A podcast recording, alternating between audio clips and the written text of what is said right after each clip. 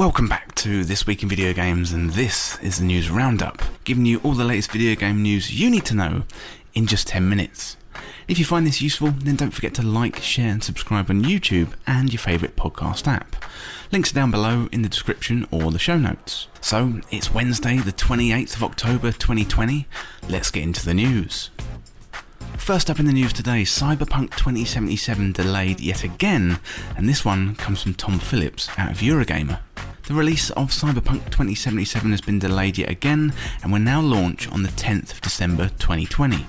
In a statement posted to Twitter just moments ago, developer CD Projekt Red said it was struggling to ship the large number of different versions of the game it needs to have ready this year, including current and next gen consoles, PC, and Google Stadia.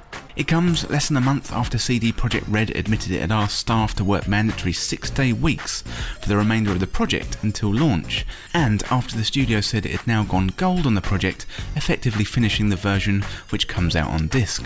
There's no mention of the studio crunch in today's statement from studio boss Adam Badowski and Marcin Iwinski. Back in September, Badowski told employees that starting today, the entire studio is in overdrive, according to a Bloomberg report. We've decided to move the release date of Cyberpunk 2077 by 21 days. The new release date is 10th of December, today's statement begins. Most likely, there are many emotions and questions in your head, so first and foremost, please accept our humble apologies. CD Projekt Red's statement describes Cyberpunk 2077 as a game which has evolved towards almost being a next gen title somewhere along the way, suggesting it's the game's current gen version that may need extra work. The studio is now working on improvements which can be included in Cyberpunk 2077's launch day patch. The amount of time needed to do this was undercalculated, the statement concludes. This is the third public delay for CD Projekt Red's highly anticipated open world cyber thriller. It was initially due to arrive in April, but it saw its launch postponed to the 17th of September in order to give the developer precious months we need to make the game perfect, and then pushed it back again until the 19th of November. Next up in the news, horror game Visage releases on the 30th of October, and this one is from Daniel Tack out of Game Informer. Horror game Visage has been in early access for a long time now, and now it's coming to PlayStation 4, Xbox One, and PC on October the 30th, which is just under a week away. Visage is an atmospheric trek through a haunted house that tasks the player with discovering the tragic circumstances around each family member, for a total of four tales.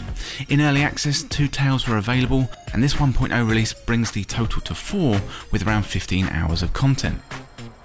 If the rest of the game is like Lucy's early access tale, brace yourself for some serious scares and challenges as you struggle to keep the lights on and your sanity stable. While the game was previously playable on PC and Steam Early Access program, this full release is also coming to PlayStation 4 and Xbox One. Be prepared to wander in the dark as the game taps into classic haunted house fare and then absolutely gets absurd as you enter the darkest recesses of the mind. Sounds pretty wild? Yep, well, we can't wait to give it a try either, just in time for Halloween. Next up in the news, Apex Legends is getting a new map and a new legend for Season 7, and this one comes from Austin Goslin out of Polygon. Apex Legends Season 7 is called Ascension, and Respawn Entertainment has finally revealed the first details on it. The game's upcoming season will be the biggest of the year with a new map, a new legend, and even a vehicle. The largest change that Ascension will bring is the addition of a new map called Olympus, and according to the season's teaser website, Olympus is a giant city in the clouds, but its height also makes it precarious to navigate since it's a long fall if you make the wrong jump. While that's the only tease we have of the map so far, Respawn says that it'll have more to reveal as we get closer to the season's launch. Season 7's new character's name is Horizon, who's been teased for the last several days. Horizon is a brilliant scientist who's sure to bring out all of her experimental astrophysics expertise to the Apex games. She's already used a black hole in the stories of the Outlands video, and that could potentially be part of her kit by the time she makes it to Apex Legends. The Ascension preview site also has something extra surprising on it, something called the Trident, and this is apparently a new addition to the game made especially for Olympus. There's a brief description of the Trident on the website which offers more clues. So Olympus is a big place, the site reads, cover ground faster with the Trident, plenty of room for the whole squad. In other words, it seems like a drivable vehicle may be headed for Apex Legends as part of Season 7. But, just like the Olympus preview itself, we'll have to wait until Respawn has a little bit more to say about the season before we know any real details. Apex Legends Season 7 is set to arrive on November the 4th, the same day the game launches on Steam. Next up in the news, God of War on PS5 runs at up to 60 frames per second and progress carries over from PS4. This one comes from Wesley Yin-Poole out of Eurogamer. So God of War is going to run at 60 frames per second on PS5, developer Sony Santa Monica has confirmed. And you get this by selecting the Favour Performance video option. In its tweet announcing the mode, Sony Santa Monica didn't mention any additional performance or graphical effects. God of War on a base PS4 runs at 1080p 30, whereas the PS4 Pro, two options are available. You've got checkerboard 4K mode, which does a good job of holding a steady 30 frames per second in most scenes, and a performance orientated mode at a full HD resolution with an unlocked frame rate. According to Digital Foundry's God of War analysis, a stable 60 frames per second is off the table here, and the frame rate is left to run wild instead with noticeable judder. What this mode basically delivers is something more in line with, say, God of War 3 or Ascension on PS3. The frame rate averages in the mid to upper 40s most of the time during any skirmish, while some of the quieter moments can jump up to or around 60 frames per second. And hopefully, God of War on a PS5 is going to offer a more stable 60 frames per second experience. Meanwhile, God of War saves will transfer from the PS4 version to the PS5 version, means you can start where you left off. You can also transfer your God of War 3 remastered saves to the PS5, and God of War 3 Remastered came out on PS4 in 2015. And finally, in the news today, Ubisoft shares next gen features for Watch Dogs Legion, Far Cry 6, and more. This one comes from Liana Ruppert out of Game Informer.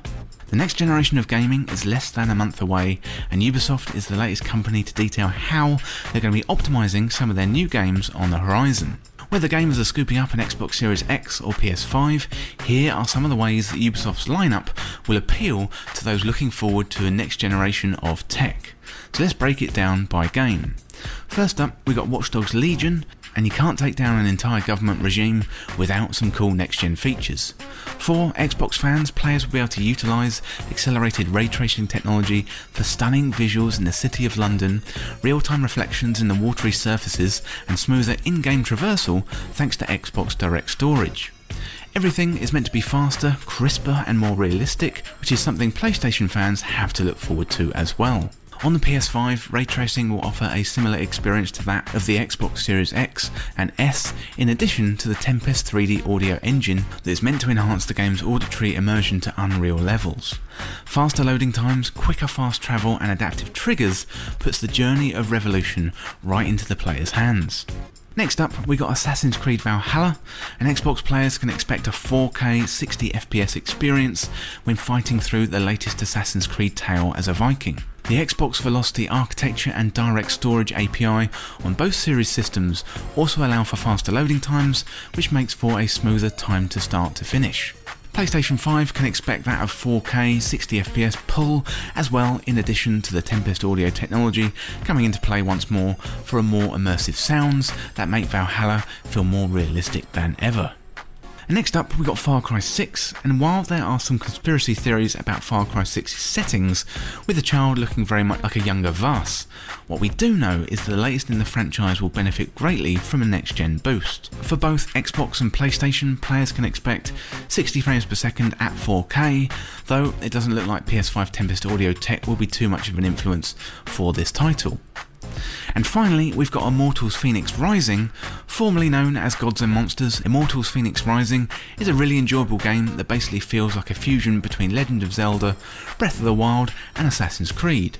While less realistic than other games on the list, it doesn't mean it's not without its own upgrades going into next gen. For Xbox players, the now standard 4K 60fps experience is to be expected with high dynamic range technology meant to enrich the colours and art style of the game in question. Phoenix Rising sounds are also getting a boost on the Xbox thanks to Dolby Atmos and updated spatial audio technology. Oh, and there's also faster load times. PlayStation players will get the same 4K 60fps treatment with audio enhancements thanks to the Tempest 3D audio engine. Faster load times are also a perk here as well, thanks to the ultra high speed SSD. Just Dance 2021, For Honor, Rainbow Six Siege, Riders Republic are also getting similar next gen features to make the gameplay even better than expected.